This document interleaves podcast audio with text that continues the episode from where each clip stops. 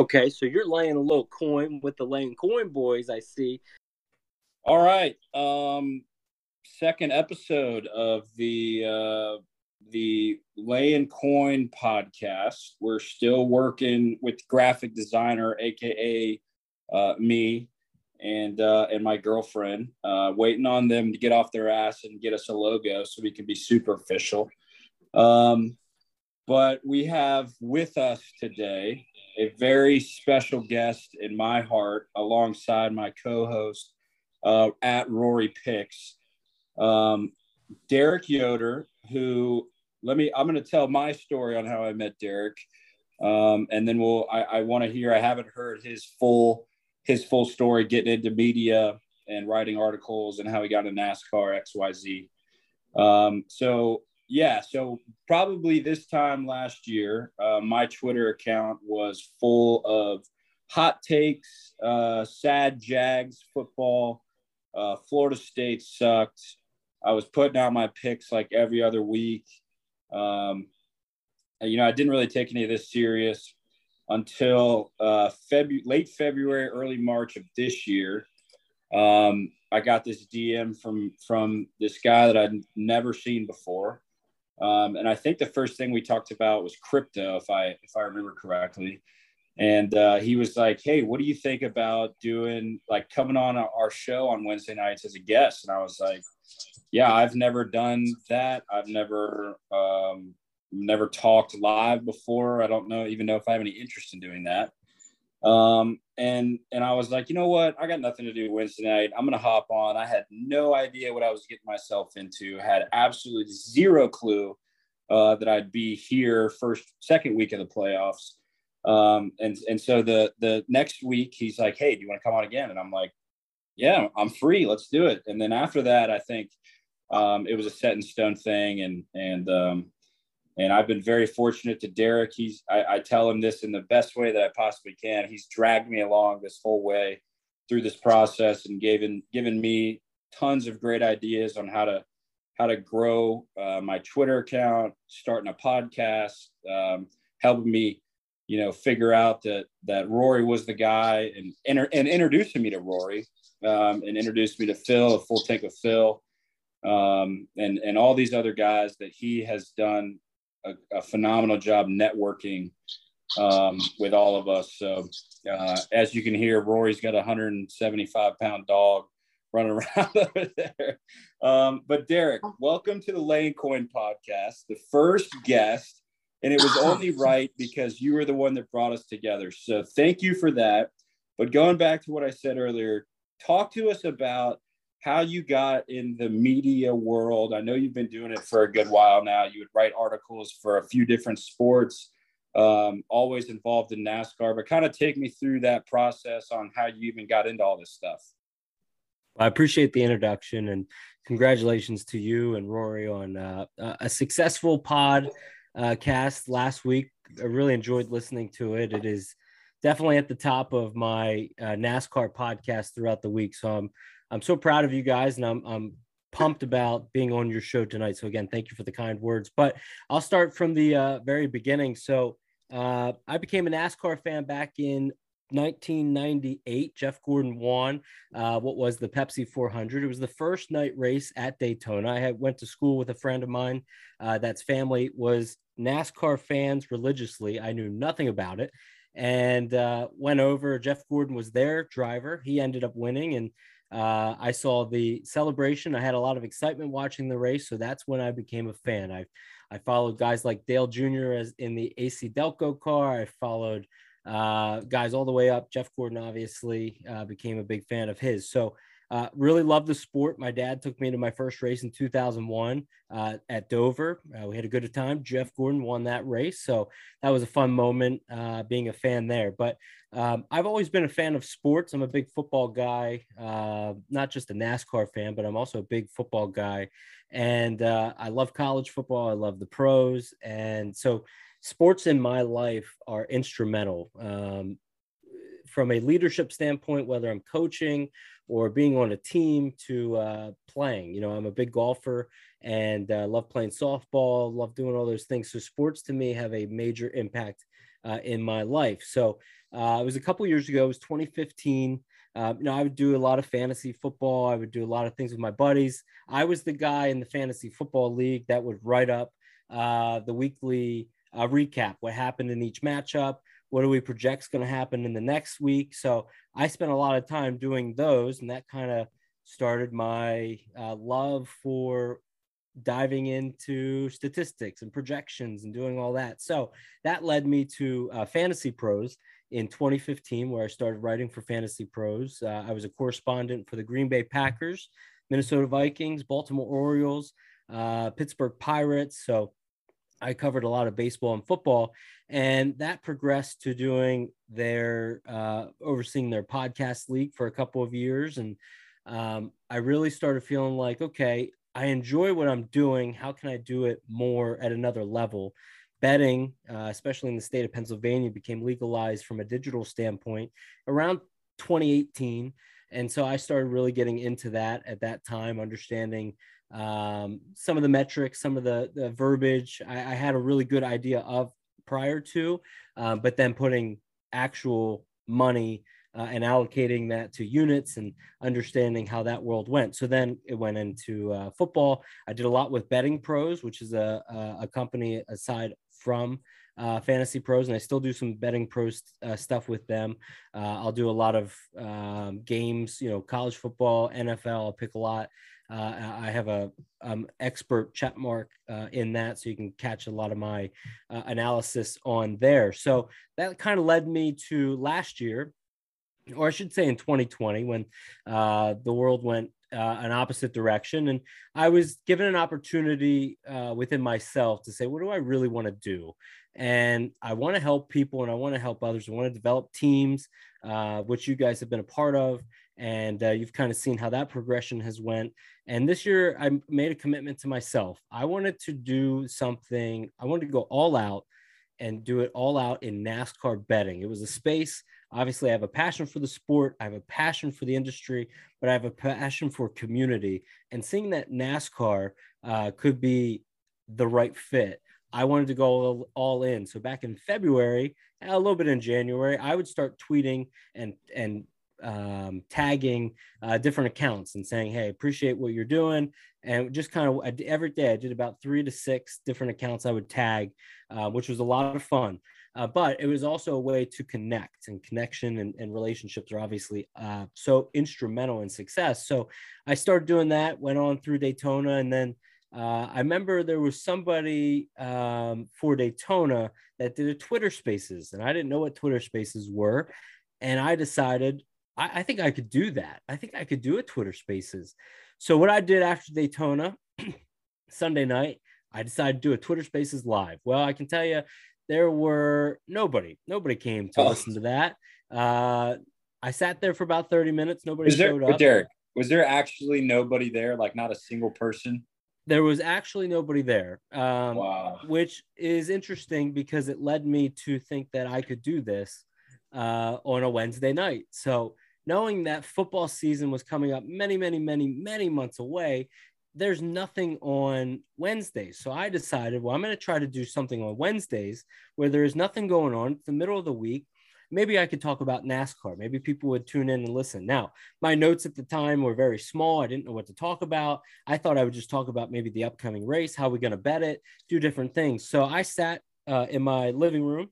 Um, it was Auto Club Wednesday, and nobody showed up for an hour. Sat there in silence.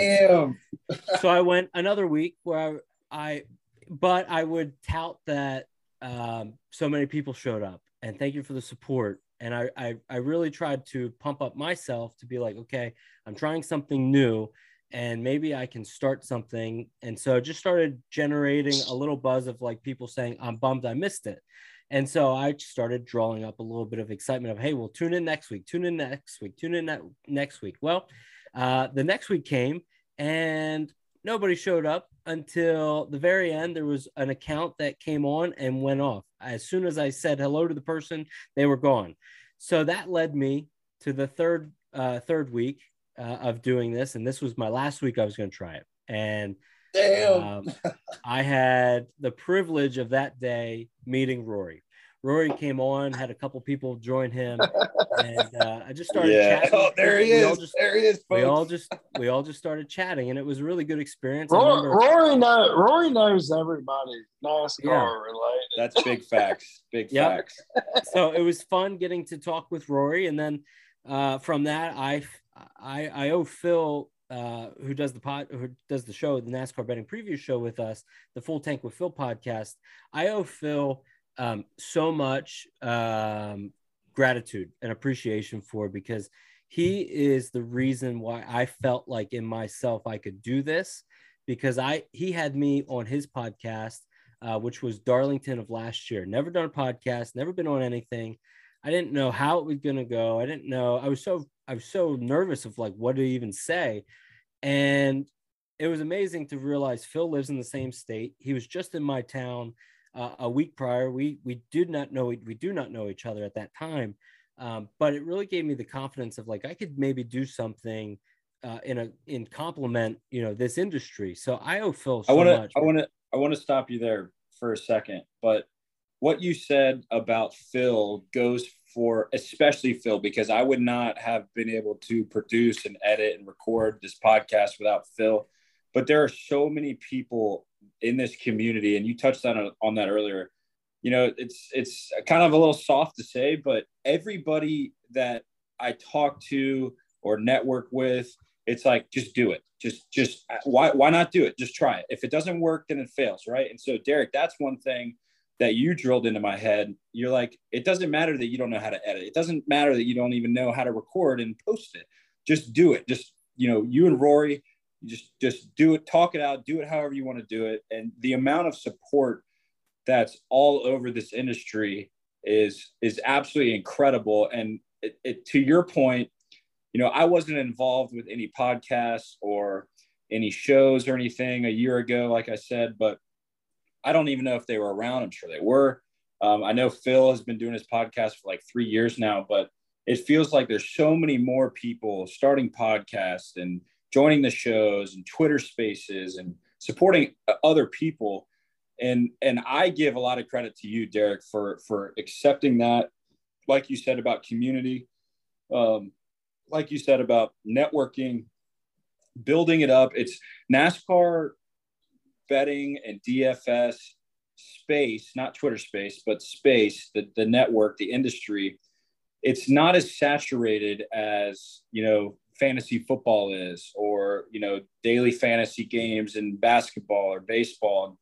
Um, you know, the, to be able to take this entire betting, NASCAR especially, betting industry, and bring everybody together and and encourage everybody to start a podcast and do all these different things. So I give a lot of credit to you, and and obviously I I witnessed firsthand with Phil as well. Well, I appreciate you saying that, and, and definitely agree. And uh, like you said, does take a team. Um, and I've been so fortunate to be able to surround myself with guys like you, Rory, and Phil. Um, obviously, you guys came into town. We did a live stream event, and it just shows where we're going. I have so many goals uh, as I work on uh, each week. I try to take about two hours and I work on my goals for what I want to see done in 2023. After doing the live stream event with everybody, it really motivated me to say, we can do this. We can do it at a professional level and we can do it in a way that's never been done in this industry. And it will only be replicated, it will never be duplicated. So, knowing that we're on the front end of it, I want to make sure that we're taking it all to the next level. I've been very fortunate in meeting a lot of different contacts. A lot of good people have come into my life this year. Um, but a lot like what you're saying is, hey, take that chance. That's why I kind of told this story of, hey, I I, I did three weeks where nobody showed up. Rory showed up uh, towards the end of that one, and I got to uh, form a relationship with him. And then doing the show and the NASCAR betting preview show on on Twitter has been so huge. When they added the the uh, recording element, where it's like a podcast and a radio show, it really expanded our whole reach and what we do. Now we are um, we are major players in the community that look forward to this show um, each and every week just to gain knowledge, gain friendships, gain uh, understanding, and just we have a we have a platform now. You guys have a platform of doing your show, and it's going to be a major hit because you guys are on the show and you do so much together i understood that that camaraderie and that that banter back and forth it's like a brotherhood um, to a degree is how i kind of saw it. And i'm so glad that you guys both took the leap of faith to go ahead and do this because i think you guys are just so talented individuals and i can't wait to see what happens. So with that being said i thank you guys so much for uh, joining the team and doing so much in the community you guys are tremendous assets to what we're doing and where we're going so uh, thank you very much. Yeah, and uh, I want to say one more thing before we keep Rory quiet any longer because yeah. I don't know if he's How ever been quiet this long, right? But I want to say one more thing before he gets yeah. going. Um, one thing that I've noticed, and once again, I'm not big in, you know, I have a fantasy football team, but I'm not, you know, big on fantasy football Twitter or doing podcasts or anything. But one thing that I've noticed that I feel like separates NASCAR from other sports is the people at NASCAR get it. They get NASCAR gambling. Um, the people at the sports books have been so inviting to our advice, and they, they're listening to the things that we like to bet, and and you can see lines move on Twitter. And like I said, that just the people at NASCAR. You got Brian Murphy coming into our Twitter space, hanging out, promoting us. Um, and, and so many other people that I could name that that just accept the fact that gambling and gambling on NASCAR is going to bring this 18 to 49 uh, demographic into the sport. I, I, don't think that there's any better way to do that um, than gambling because it, you know, the, the old heads might try to convince you otherwise, but I guarantee you over 50% of the people that are my age that are sports fans are gambling on sports. I don't think there's a way to get around it. It's so easy to do now on your phone. You can do it offshore, legal books, all these different ways to do it. And I'm really glad that NASCAR has accepted this and used it. They've allowed, you know, sports books to come in and sponsor cars. Um, so kudos to NASCAR. And I know that Derek, you've been a, um, a big proponent in getting our voices out there for people to listen to it. Um, and, and they really have, they've been receptive. So um, if you have any words on that, then no, I, I absolutely agree. And it does start with NASCAR primarily, and they have to get it right. And what they're doing in the last two years is they have been getting it right. They have gotten the scheduling right. And uh, there's some news to be broke, uh, you know, maybe coming up tomorrow about what the 2023 All Star race could look like, but they're getting everything right. They have a show right now on USA Network called Race to the Championship. It's not a gimmicky show. It's not a it's not a comedy. It is a very serious, in-depth look of what drivers, teams, everybody goes through from a week-to-week basis, and it really gives that analysis similar to what F1 does in their Drive to Survive. This gives a little bit of a NASCAR version, more of like a hard knocks than anything else. Uh, and I think it's such a vital moment for the sport and new people coming in because how they're taking in TV, NASCAR, and streaming is solely through the streaming element, the TV element. So if we can do more on that end through the betting, uh, through the betting, um, you know, the betting side of things, like you mentioned about fantasy sports, fantasy football sp- specifically has been around since the 80s and it's really developed over time. And that is a market that is so saturated. There's so many good quality people in it, but you can't really get into it unless you have some out of the box idea that is so crazy and it's going to be a hit. So NASCAR is at the ground floor from a betting standpoint and a DFS standpoint where it is rising month to month and it is getting um, more more and more individuals are coming out and doing different things and getting involved and being creative.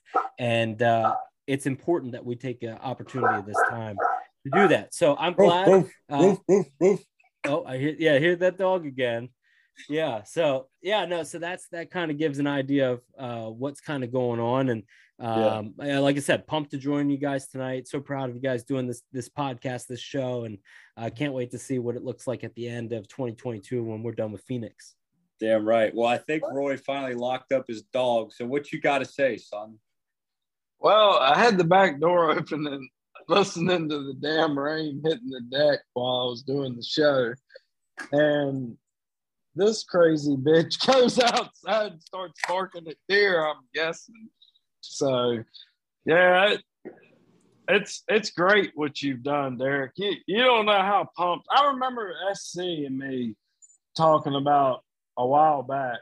It, it was like, we need to start up a podcast or something like, you know, just bullshitting around and then you came around and I remember you putting out your picks in in 2021. Like I you hit you hit on a lot of stuff, and I mean, I follow people that hit good picks. Like I, I want to see what their picks are, and then if I got the old shit factor going into this week, or if it's if it's not if it's going to be a good week. Usually, usually when the sharper people that you see is on something that you're on, a lot of times it turns out good. Then other times it turns out good when you're not on what they're on, and then other times it turns into a disaster also when they're on something that you're not on. I mean, we don't we don't all just stick to the same stuff every week. We all well, go through like we all go through like these heaters. It seems like like Mark goes on a hell of a heater. I went on a hell of a heater at, at points in the year, and then Derek he he's been killing it. Like he he kills the placements. It it's it's really really good, and it's really I I was thinking about something earlier tonight about what have I been doing wrong. Like you always okay, have okay, to ask Chris yourself. well, I mean, you always have to ask yourself, and when you have those bad weeks, it's like, what am I doing wrong here? Sure. And, sure.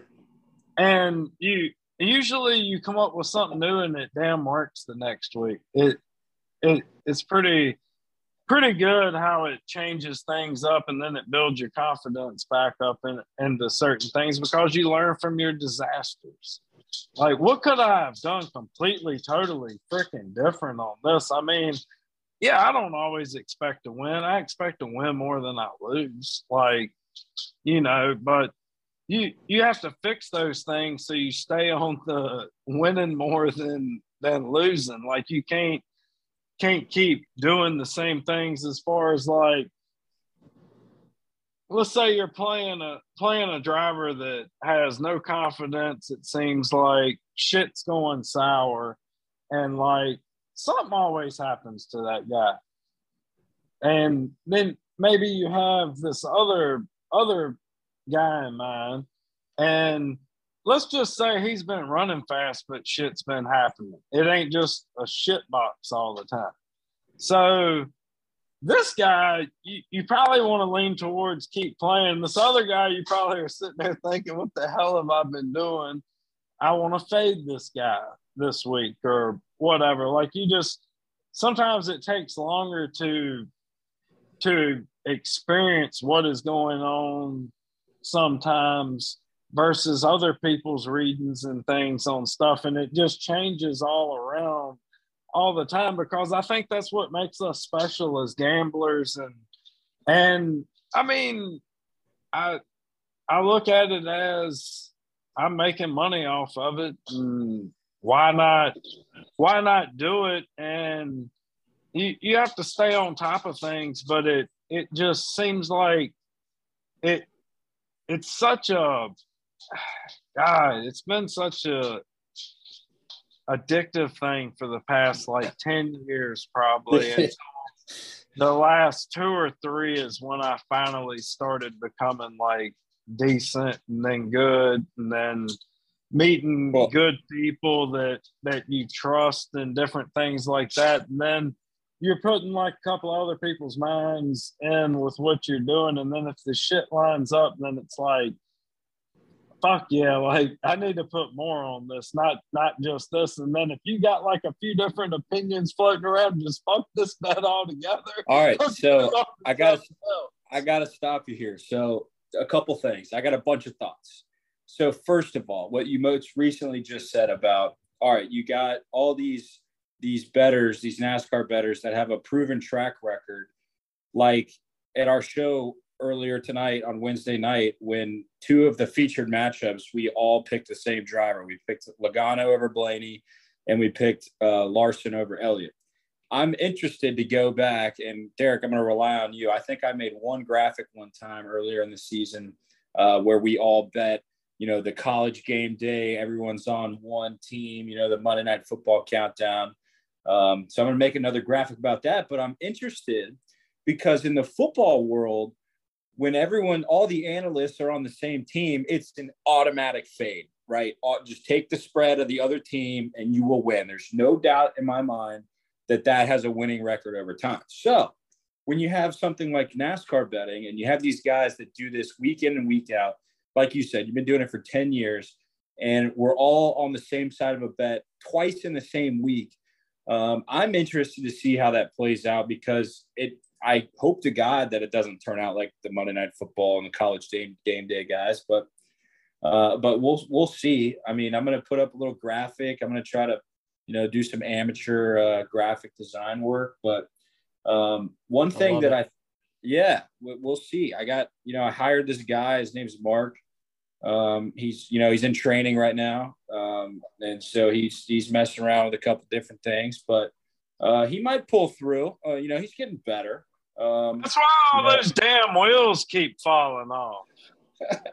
More people are betting it. Listen, I'll tell you this. I'll tell you this.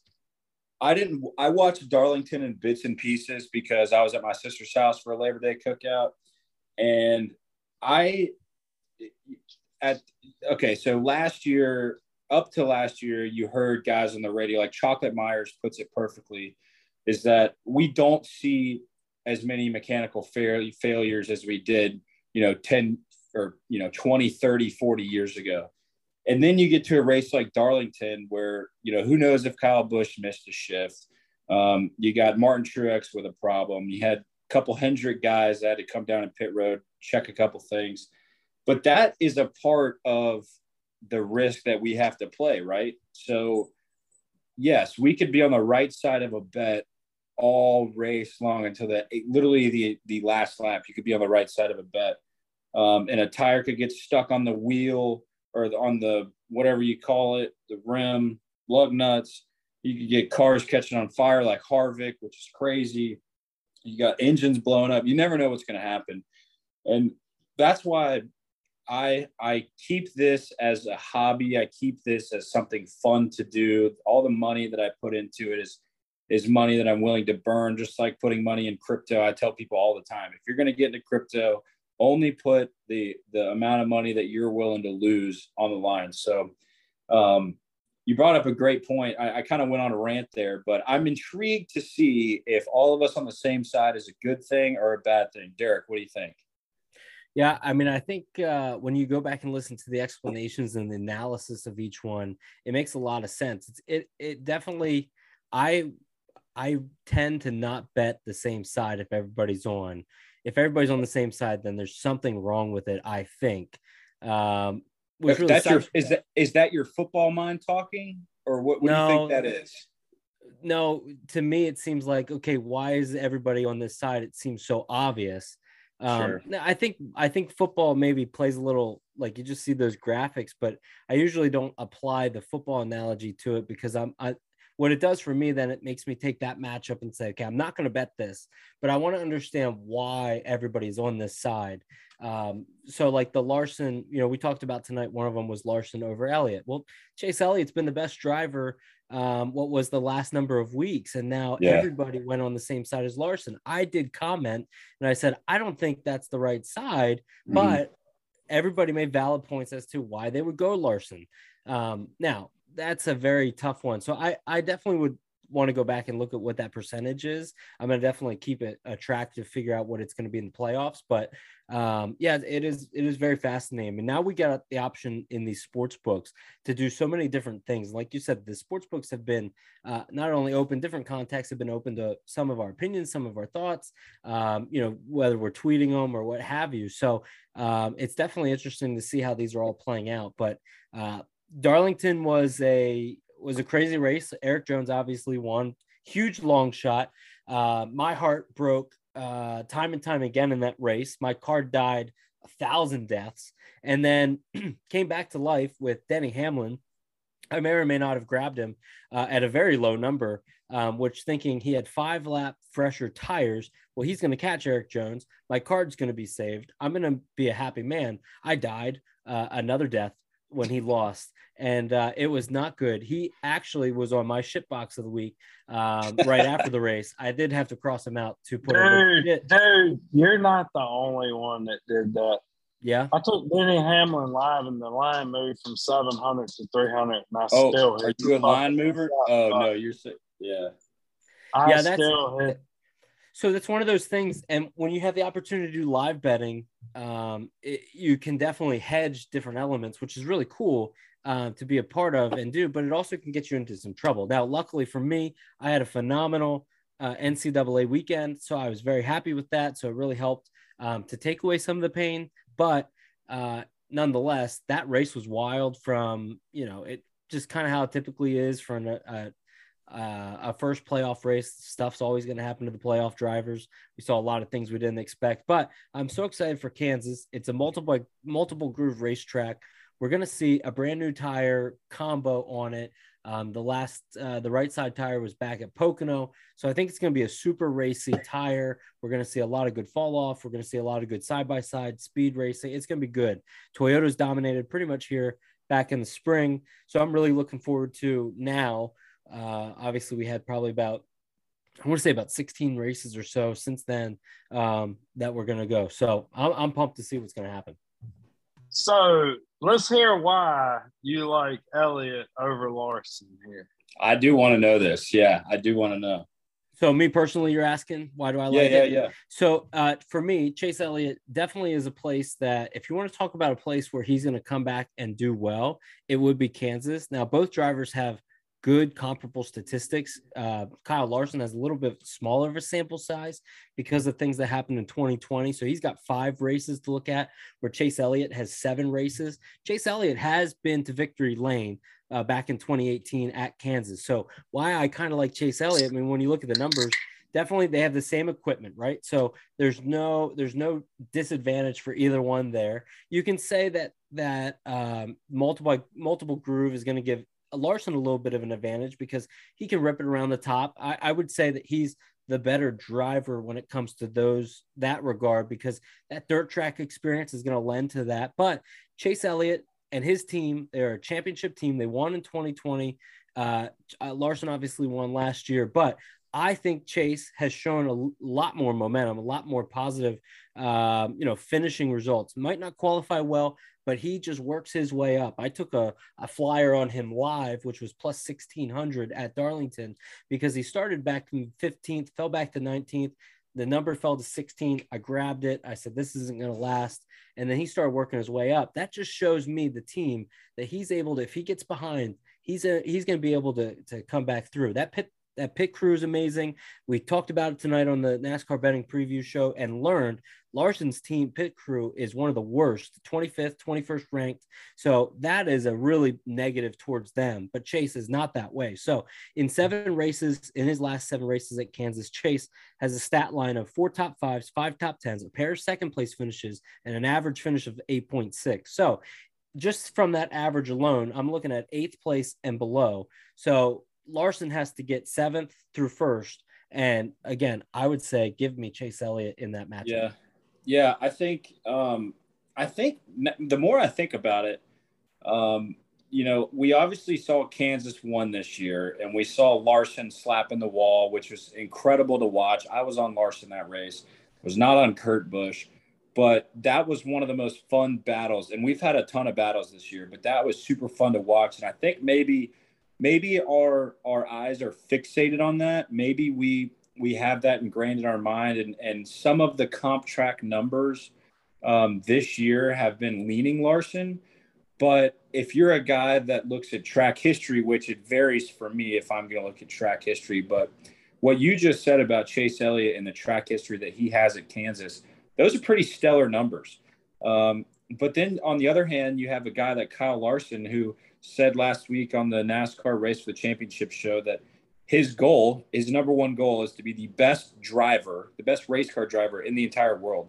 And another thing that you can throw on top of that is their teammates. They got the same stuff. And and you got Chase Elliott, who's a guy that just about everybody has in their in their final four. Um, obviously, took a big step back this week, Um, and then and then you got Larson, who's the defending champ that can go out and win any race on any track um, that we have on the schedule. So I think the arguments for both drivers are extremely warranted. Um, but you know, I, as everybody knows, and if you're just listening for the first time, I like to take bets on some bets, not all bets, some bets on no premise whatsoever. Right? Someone says something, someone's got momentum, someone just won. It's going to be a hangover race. Blah blah blah. You name it. Um, so this might be a matchup that I might look at later in the week, see if I can dig up a little bit more information, um, see if you know go back and watch Chase's media day. I think it was yesterday or the, or the day before. I think it was yesterday. But um, Rory, what, what do you think about Derek dogging your boy Larson, man? It's no doubt in my mind Chase Elliott's going to run good Sunday. Also, like I'm gonna go grab a beer, by the way. Okay, go get it. and I expect both of them this week to run top five. Like I think they're going to be the two strongest Hendrick cars, and I expect them to be up front. I mean, I it it's just one of those things where I'm taking speed over. I know Chase Elliott's going to probably get that car to the finish line if nothing breaks on it. To whereas with Kyle Larson, as aggressive as he is and everything, like when he starts seeing checkers, those eyes light up. It's like, and most of the time it works. I mean, you can't say the guy wrecks everybody every time that he does it. Sometimes he does, sometimes he doesn't. Like Robin's racing, like you, you think old man Earnhardt or Tim Richmond or any of those guys back in the day, Darrell Waltrip, any of them, like Rusty Wallace, they'll they'll they gonna knock the hell out of each other right there, like getting aggressive spots and I mean, it's like the whole Watkins Glen thing. Like, you mean to tell me you're going to line up and give a guy the fucking inside on the first turn coming down in there? Like, no, you do not do that. You, you, I think Elliott that day probably had just a slight better car, slightly better car. They were definitely the two best cars. Why are you going to give this guy that's awesome on restarts the damn inside? and then he beats your ass down into the corner. Of course, he's now now he's like, I gotta get it. I'm ahead of you. I'm driving this bitch deep. You're gonna be my backboard, and I'm gonna win this race. and I don't care that you're my teammate. I mean, everybody can be whatever they want to be about it, and a lot of people rag on Larson. And I mean, I understand. You know, yeah, and like a guy that came out there and kicked the shit out of everybody, 10 races last year, and probably could have been, probably could have been 16 races that he actually could have won last year. I mean, it was pretty impressive what that car was. And that team, you, they, what they did last week, in my opinion, is what wins championships. It's a Jimmie Johnson, Chad Knaus type move when they were winning all those championships. Never quit, never, never back down, like have confidence. We're going to be all right. We get enough cautions. We get you back on the lead lap. We know we got a fast race car and we got the best driver in the world piloting that race car. I mean, it's confidence over there. And when they when they got them a win at Watkins Glen, Daytona, I don't think they really pay much attention to that because it's Daytona. I mean, can't predict getting wrecked, get blowing a motor, whatever. Like shit happens. Maybe they were trying something new out going for Talladega later on in the playoffs that they they thought might would work. I mean, they might have used it as that. I mean, you never know what they're experimenting on the motor side and everything.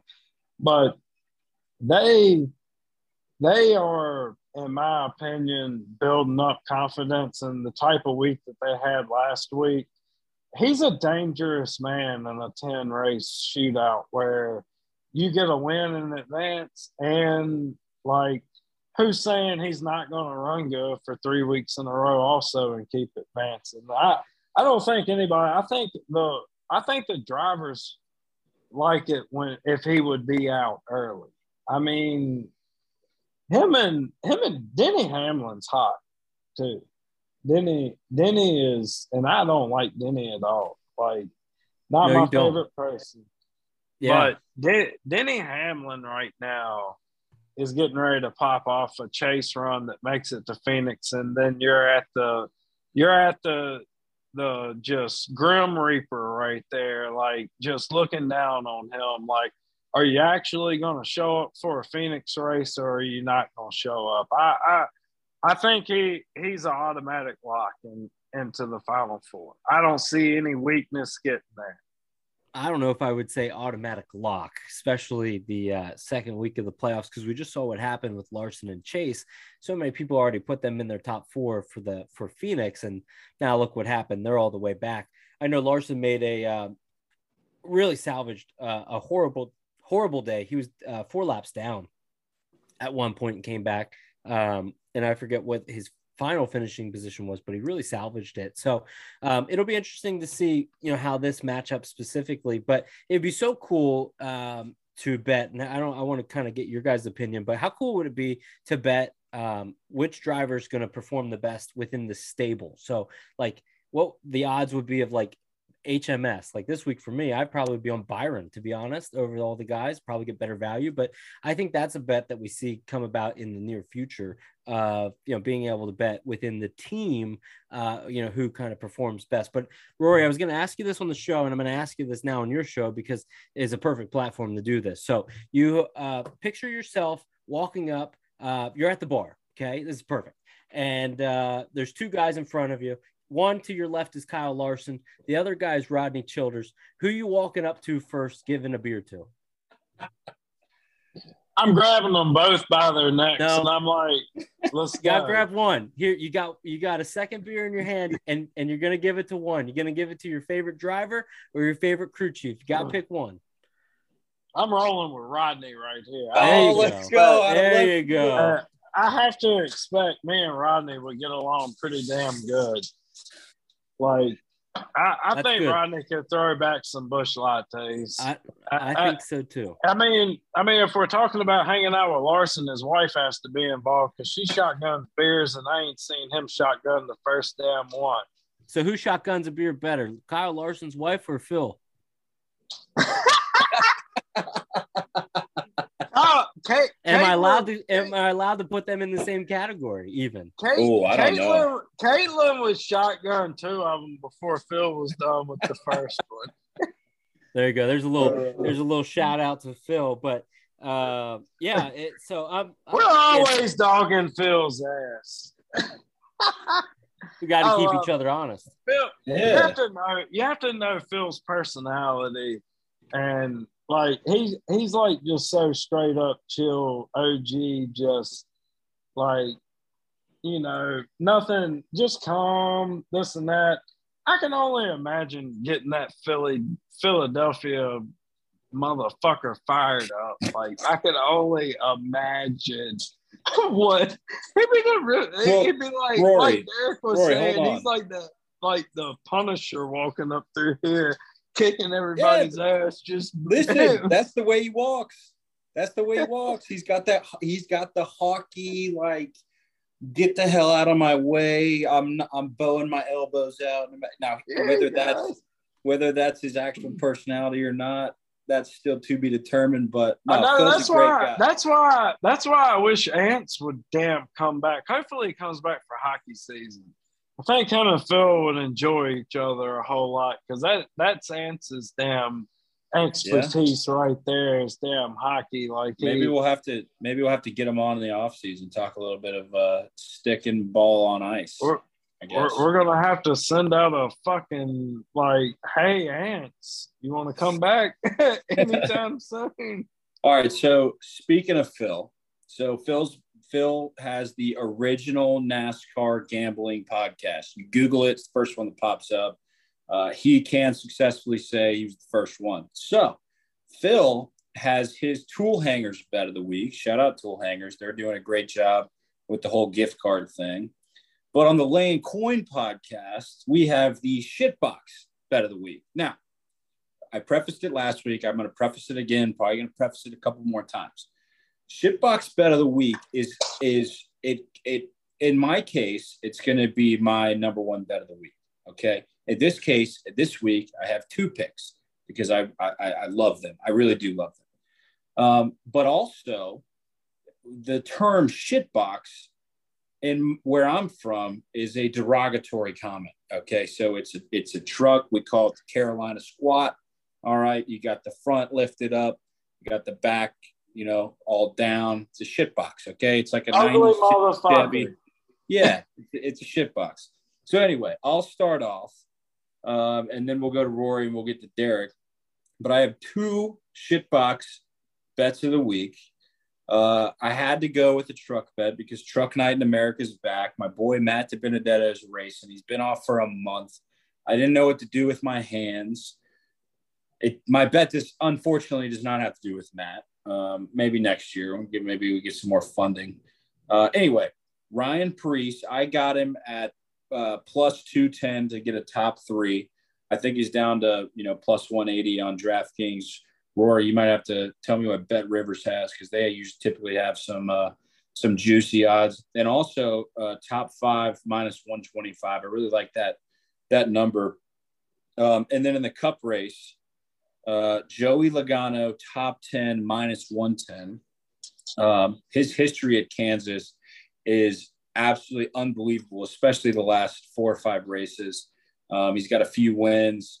Um, and and Joey Logano is the, the kind of guy that you know he, right now he's favored or he's he's sitting at twenty to one on the odds board, and he could go out and you know practice times be third or fourth and qualify sixth, and all of a sudden his odds are ten to one, 12 to one. So um, I think that if you're gonna bet Joey Logano this week, you got to get in on him uh, pre-practice and qualifying. So without further ado, Rory I need your shitbox bet of the week. All right. well, my shitbox bet of the week is Kyle Larson plus 100, even money, top five. Who would have thought? Who would He's going to be there. Hey, the crazy thing is, he made the comment that he wasn't going to run the top. Did he? You know, you know why? Go back and look at that race. That bottom started coming in later on in that race you could pull off passes if you had a good race car and you could run the bottom. That that's why I, I feel like the like thinking back on Harvick this week, the term Harvicking, running the bottom, letting out of the gas. I I can see Kevin Harvick being a player this week, like later on in that race. I I don't know if he'll have enough speed to be up front with with some of the other guys, but you never know. Like they get him out front and clean air, and it's feeling good. Roll with it, and then we have the Zane Smith top three, even yeah. money. Yeah, count me in for like, that. Like truck series, that car, that well, truck was a freaking rocket ship earlier this year at Kansas. Like I can see him being up front, being up front all night. He he has became a really really good driver. He was always a talented driver, but now he's putting it all together. And I mean, Gilliland's putting out some damn strong ass trucks in in the truck series. Ford stepped their game up. I I feel like that's where this whole KFB thing is going and why Chevrolet's getting involved and why KFB's even listening to Chevrolet. What, what's up over there on that end? Like Toyota's like not putting as much into the truck series or Chevrolet makes some kind of big ass offer. So that that's one of the things that that I'm looking at like as far as the KFB thing. But I I gotta go with my boy Zane. Like he he's gonna be there this weekend. I'm not saying right. Preece or anybody else like that's not gonna be there, but you gotta roll. You gotta roll with Zane. Roy, talk to me. Talk to me here before we get to Derek.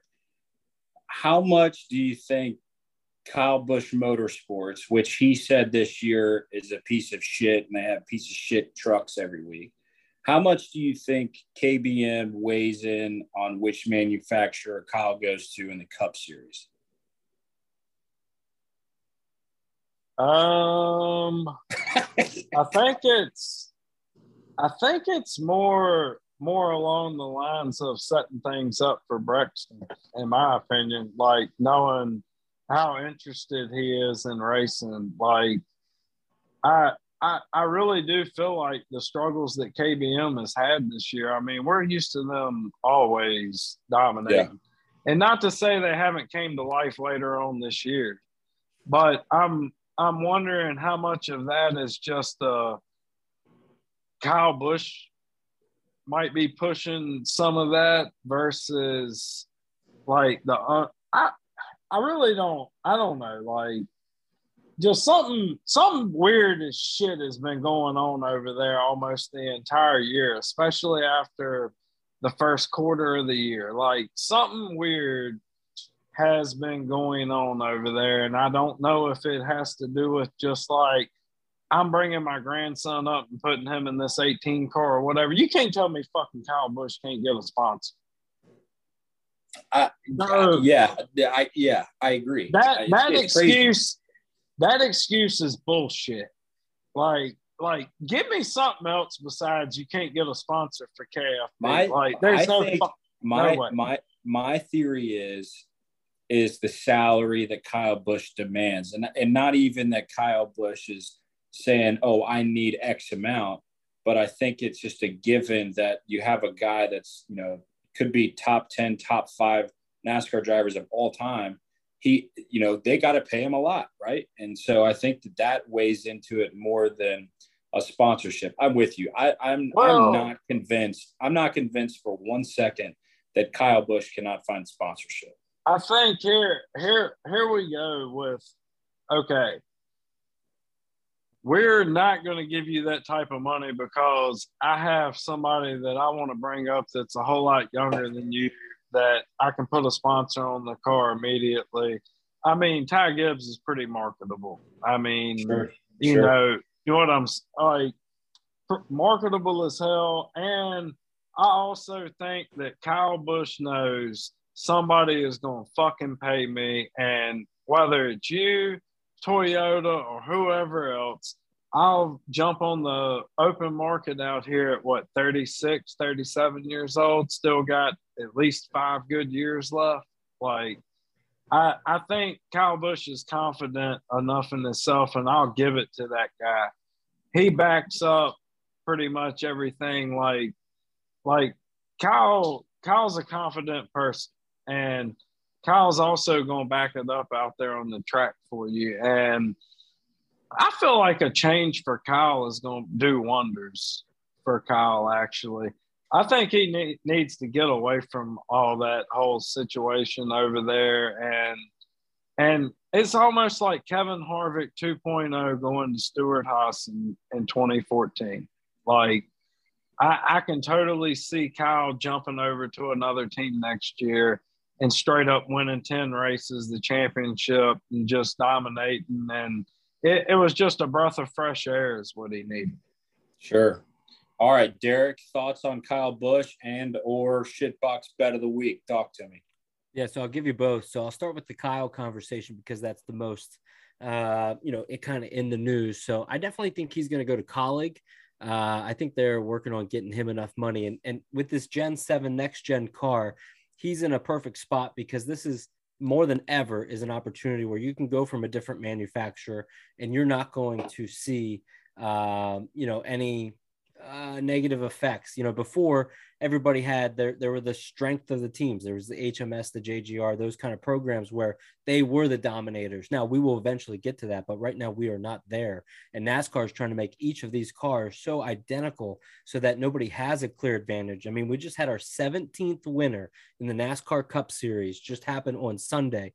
Nobody had uh, really given a whole lot of credit to Erik Jones before that race that he was going to win that specific race. But that shows that a team like Richard Petty, who's not seen victory lane in quite some time, can go out there and win. Now, Kaulig is definitely a team that I think he goes to because Denny's not able to secure another um, charter. I think the price is just too high for right now. I think he would have gone to, to, Toyota and been a part of that, but they just cannot secure a charter. So that's the conversation there. And like you said, I think he does have five good years left. And with a team like Kaulig coming up, seeing what Trackhouse did, Trackhouse is obviously making a huge name for themselves with a two car team. Chevrolet, I think Chevrolet is going to be strong and strong and stronger as the next few years come about. So uh, that's my Kyle Busch conversation. But when we talk about shitbox of the week, I got two plays for you this week.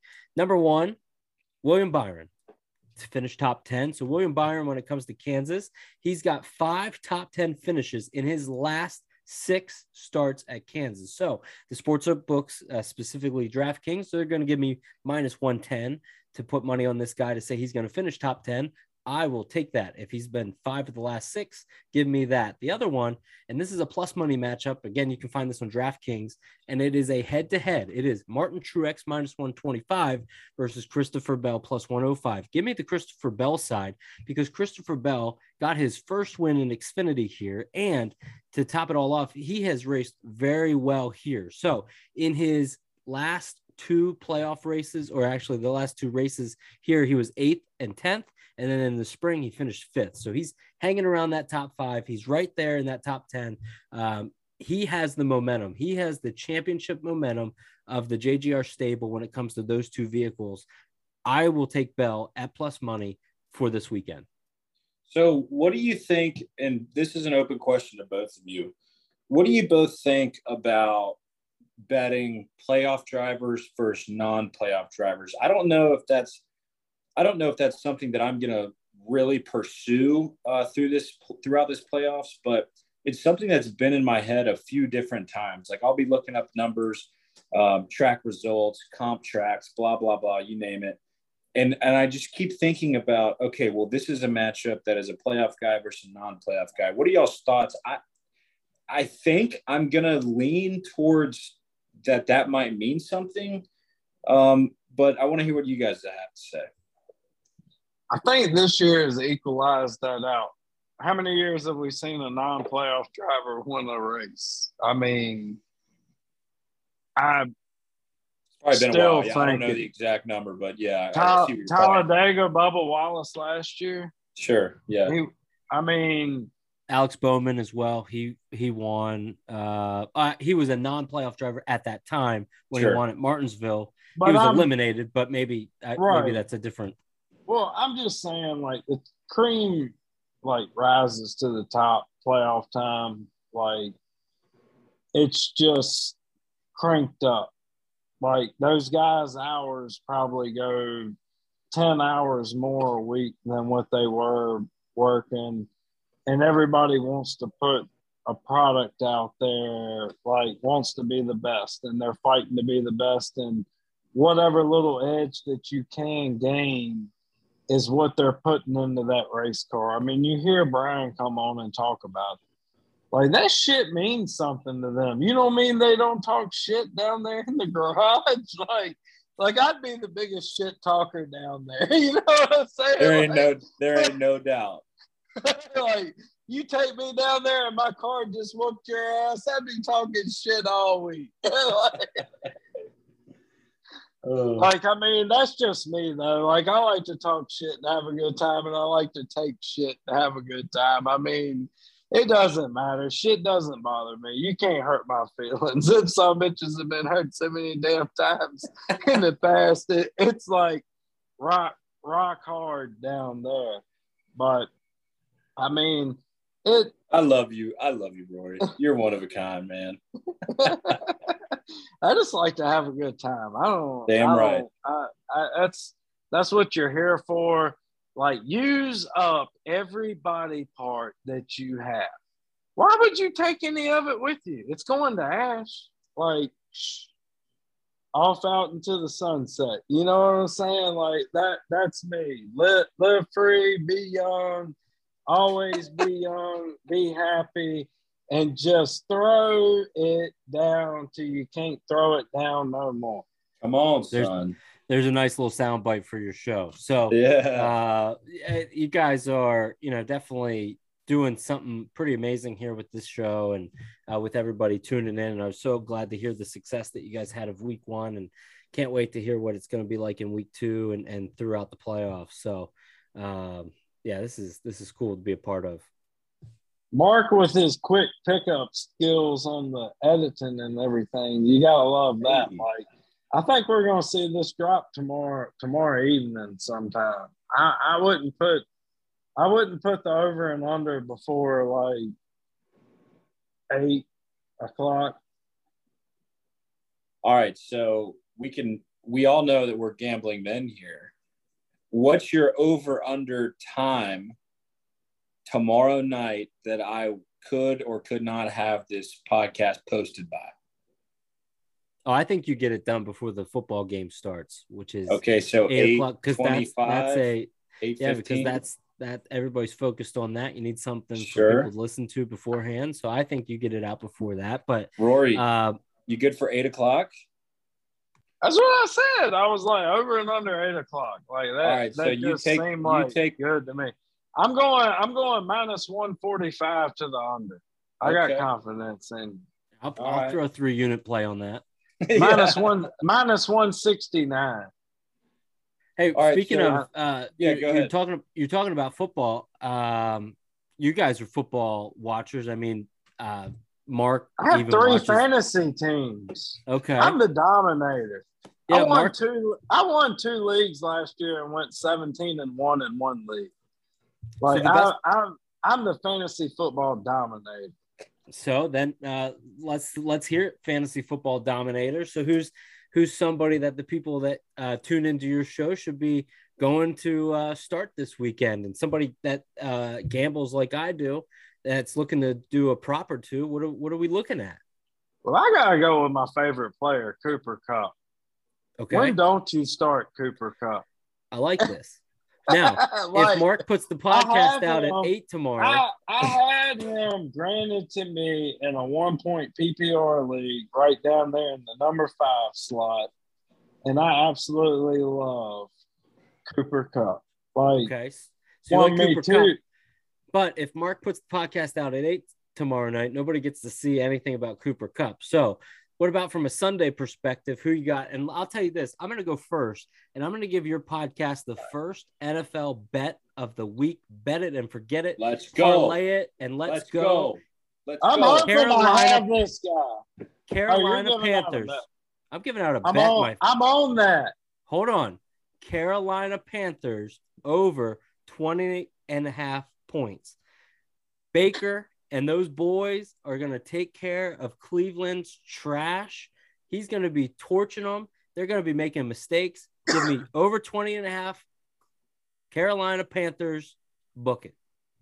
I like it. I like I'm it. on Count me the in. Carolina Panthers. I'm on the Carolina Panthers. So I, uh, I want them to score over that. So let's fucking go. Like, All right. hell So, if anyone doesn't know by now, um, I am a diehard Jacksonville Jaguars fan. Born and raised, Jags. a big sad Jags guy. Born and raised in Jacksonville. My parents have been season ticket holders since day one, since the team rolled into town. My buddies, if you're listening to this, the Jags are not moving to London, however much you think that we are moving to London. We're not moving to London, okay, because I have a say in this. Um, and so I, I spend my money on on season tickets, okay?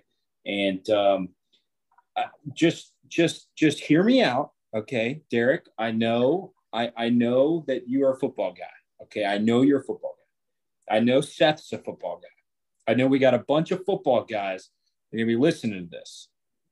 Hear me out. I'm drinking the juice. Okay. Every year I do it. It's about this time. It was a little later this year. Um, it was a little, usually I'm like, you know, training camp starts and I hear all the media reports and yin yang, blim blam, XYZ. And I'm like, all right, I'm in. Like you've, you, you've convinced me. I go to every home game. I count me in for the win total over. Um, streaking in the end zone.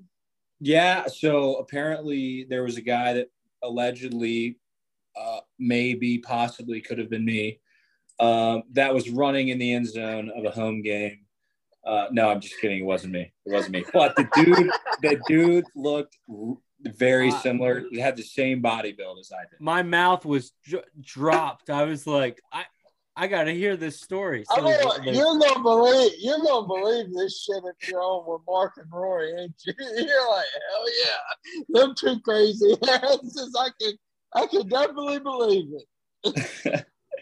All right, so um, my iPad computer is on twelve percent, and so uh, You're good.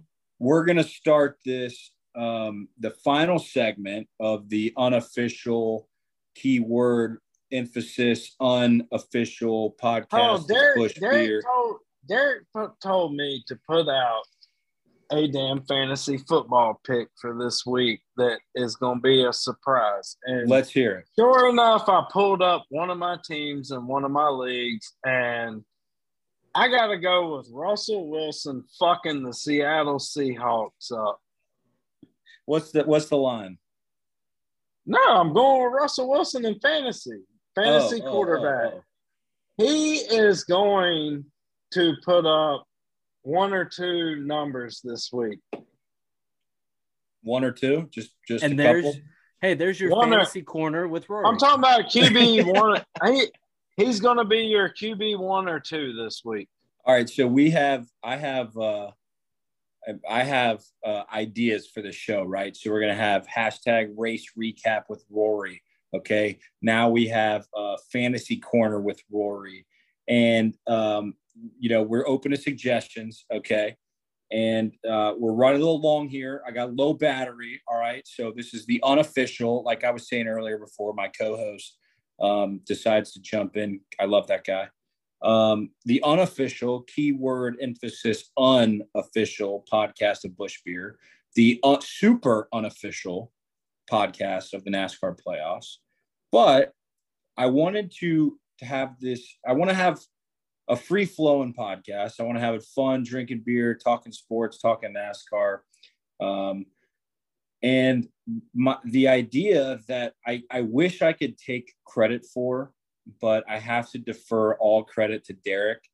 But what better way to let Rory? And by the way, if you're, this is the end of the sports, this is the end of NASCAR, this is the end of anything that has to do with making money. This is now the hashtag. Oh no, I lost it. Oh no. The hashtag uh, Rory's stories. There it is hashtag Rory's story. So, Rory, whenever you're ready, he's going to have a story each week. Could be about his life, could be about a bet. I have no idea what's going to happen, but it was Derek's suggestion. I'm on board with it. Welcome to hashtag Rory's stories. All right, here we go. Y'all are y'all are gonna like this one. So, damn, I don't know which which Charlotte one I should tell. Like, I, I know all this stuff in the back of We my always mind. have next week. So Yeah. tell, tell the one that's going to get the most comments. there you go. All right. If y'all really really want to hear that one, this one's All right. Well, you good. got to. Okay, I have to. I have to do this disclaimer. My mom is most likely going to listen to this, so if that has any sway in oh. any of your stories, it doesn't have to. Oh, I'm, oh, I can don't tell worry. to stop Don't listening in an hour. don't worry. I have enough people listening to this that I'm not going to tell, but so much shit. All right, fire away. Hashtag Rory stories. All right, so me and me and my best friend Adam and his best friend before like me and him were best friends because I moved up here from Lynch from Danville to Lynchburg, met all these crazy cats. They known each other forever, Bradley. And it was us three heading down to Charlotte for the Coca-Cola 600 weekend. We're camping. Like we're we're ready to throw down. We didn't took the doors off the fucking Silverado. Silverado. Extended cab. We have no doors. Like we're we're ready to roll. So we're headed down there. We got the table up on top of the fucking rack back there, the canoe rack that we have in the back. But we left it up there because that's good storage. And we roll up down there to Rock City Campground and check in and everything. And we start pounding beers. And next thing you know, we're riding on the top of this fucking table up here. Like we're having a good ass time. And they told me I had to get down. I'm like, why the fuck have I got to get down? Like, this doesn't make any sense. So they were like, it's liability, blah, blah, blah. All right, whatever. And they were like, y'all are the craziest motherfuckers we've ever seen. Y'all just roll up here with no doors on the truck. and, and we've never seen that before. I was like, you ain't seen shit yet. this is Wednesday. We're, we're talking about you, you're gonna see us for four days in a row. and oh man.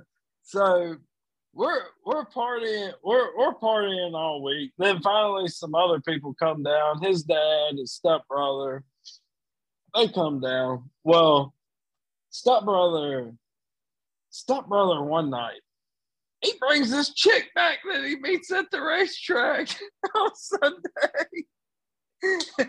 Pit pit lizard? Pit lizard question mark? it's good shit.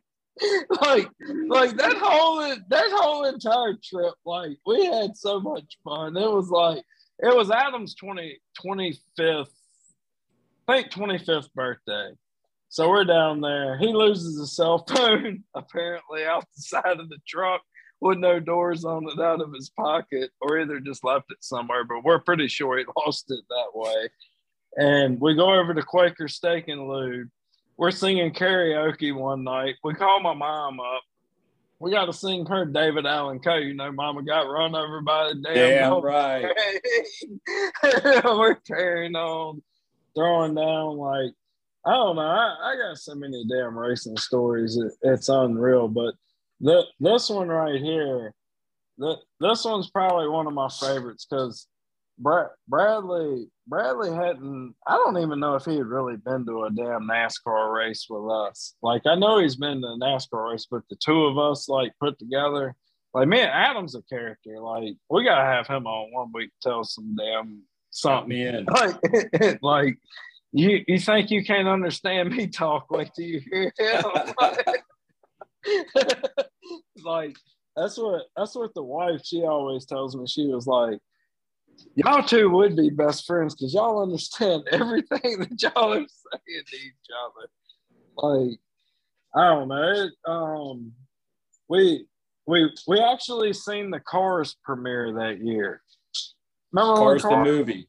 out. Yeah, they put it on the Lightning McQueen. Hell yeah. yeah. I was like, I'm kind of liking this shit right here. I'm drunk watching a cartoon, racing. Hell yeah. All right. So here's my thing. Um, if oh, oh, by the way, story time with Rory or Rory's hashtag Rory stories. We'll get it right one day. I um, picked the shorter if, one. The the other Charlotte one's fucking hilarious. Like, we gotta at least take something for next week. I know. You you All have right, to tune so, in next week, but the the next Charlotte. maybe we'll have to put the explicit on the podcast for next week's story.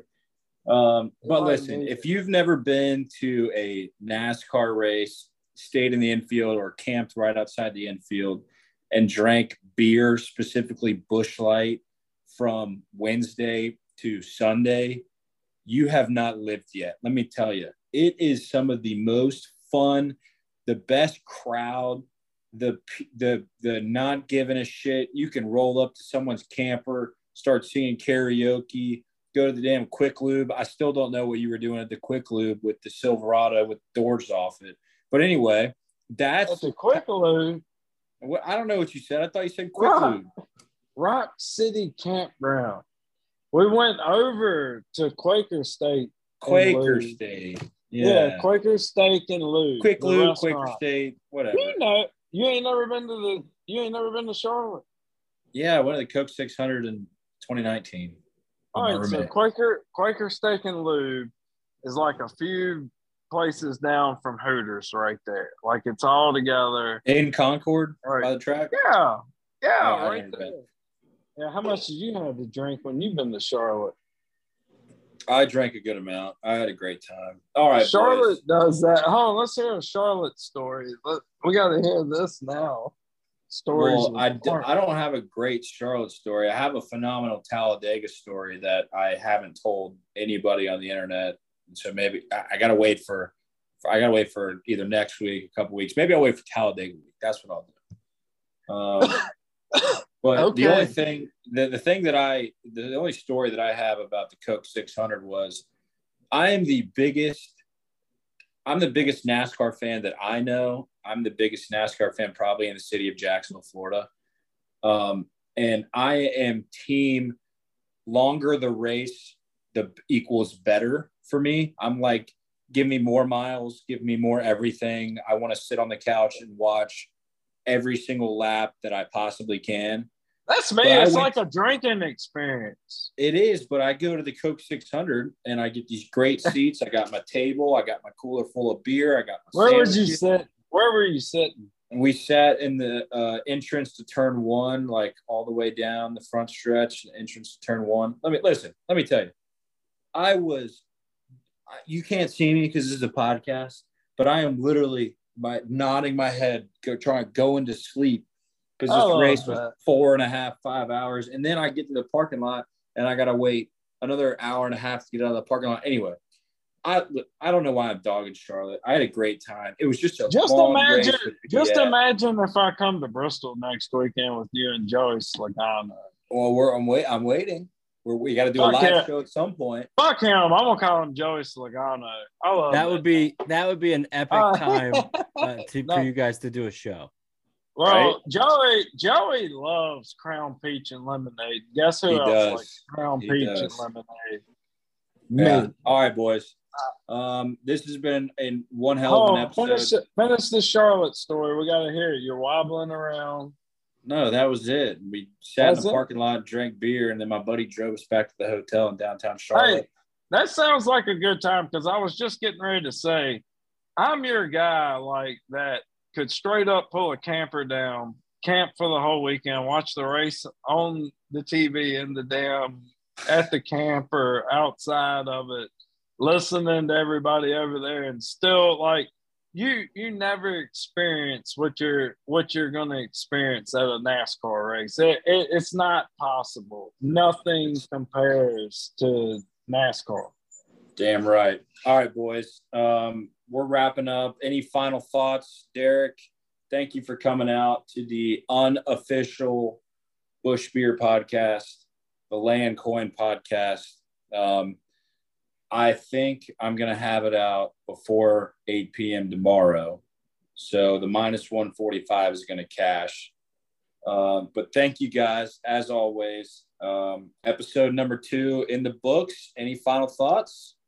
I don't mind laying a little juice on on on the under. I have full confidence, and that's why I said I think it should be juice juiced on up. That that's why I was talking to my guy earlier out there, Paul, on his over over six and a half minus one thirty. I'm like, if you're already dogging yourself going into this yeah. round, shouldn't this, shouldn't this uh, over six and a half be a little higher? I mean, I don't like water neither, but Derek, I, I, appreciate everything that you've done. And yeah, I appreciate sure. your hospitality up there in Pennsylvania. Like, it was it was second to none. Like I really enjoyed playing with all of your clubs except the ones that I needed to get the hell off the tee.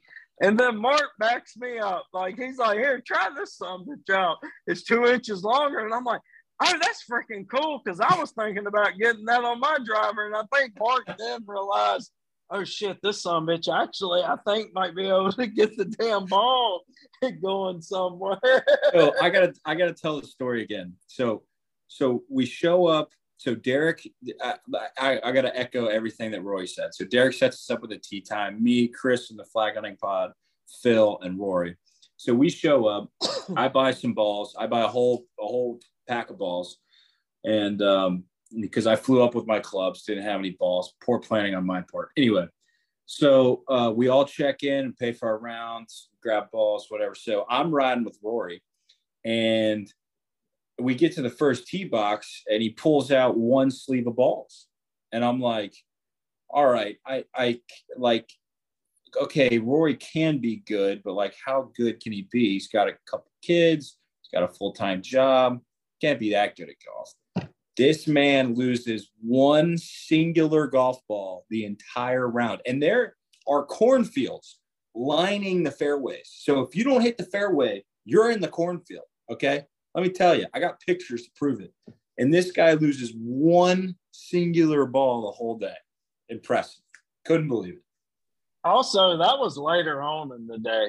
That wasn't even like early, like I screwed up. All right, I'm ready to go. Like that was lost lost later on in the day. And I freaking love that damn longer driver. I'm going to get me one of those. Like that that one. would improve that would improve my game so much. Freaking just moving up from a 9-10 titleist that's 13 years old now to to that. But I mean it it was it was just so awesome. Your family's awesome. Like I see where you get your good attributes from. Like they're they're all good people. Like they're a lot of fun. Um, that that's I, I think that's why Mark might have came up with the shit box of the week. Derek's mom loves shit box. She loves the term. She absolutely yeah. Yeah, she said uh, she heard you say it in the show one time, and she go she texted me on the side. She said, "Shitbox, what's that mean?" I don't get it. Rory keeps saying what it is. And so I had to explain it to her. So she does enjoy that, which is good. But no, I appreciate it. And I was so glad that you guys were able to come up. And um, like I said, we are changing the industry and we are making positive impacts in the community. And as we get ready for 2023, what we just did the other day with doing the live stream, we're going to do it four to six times next year.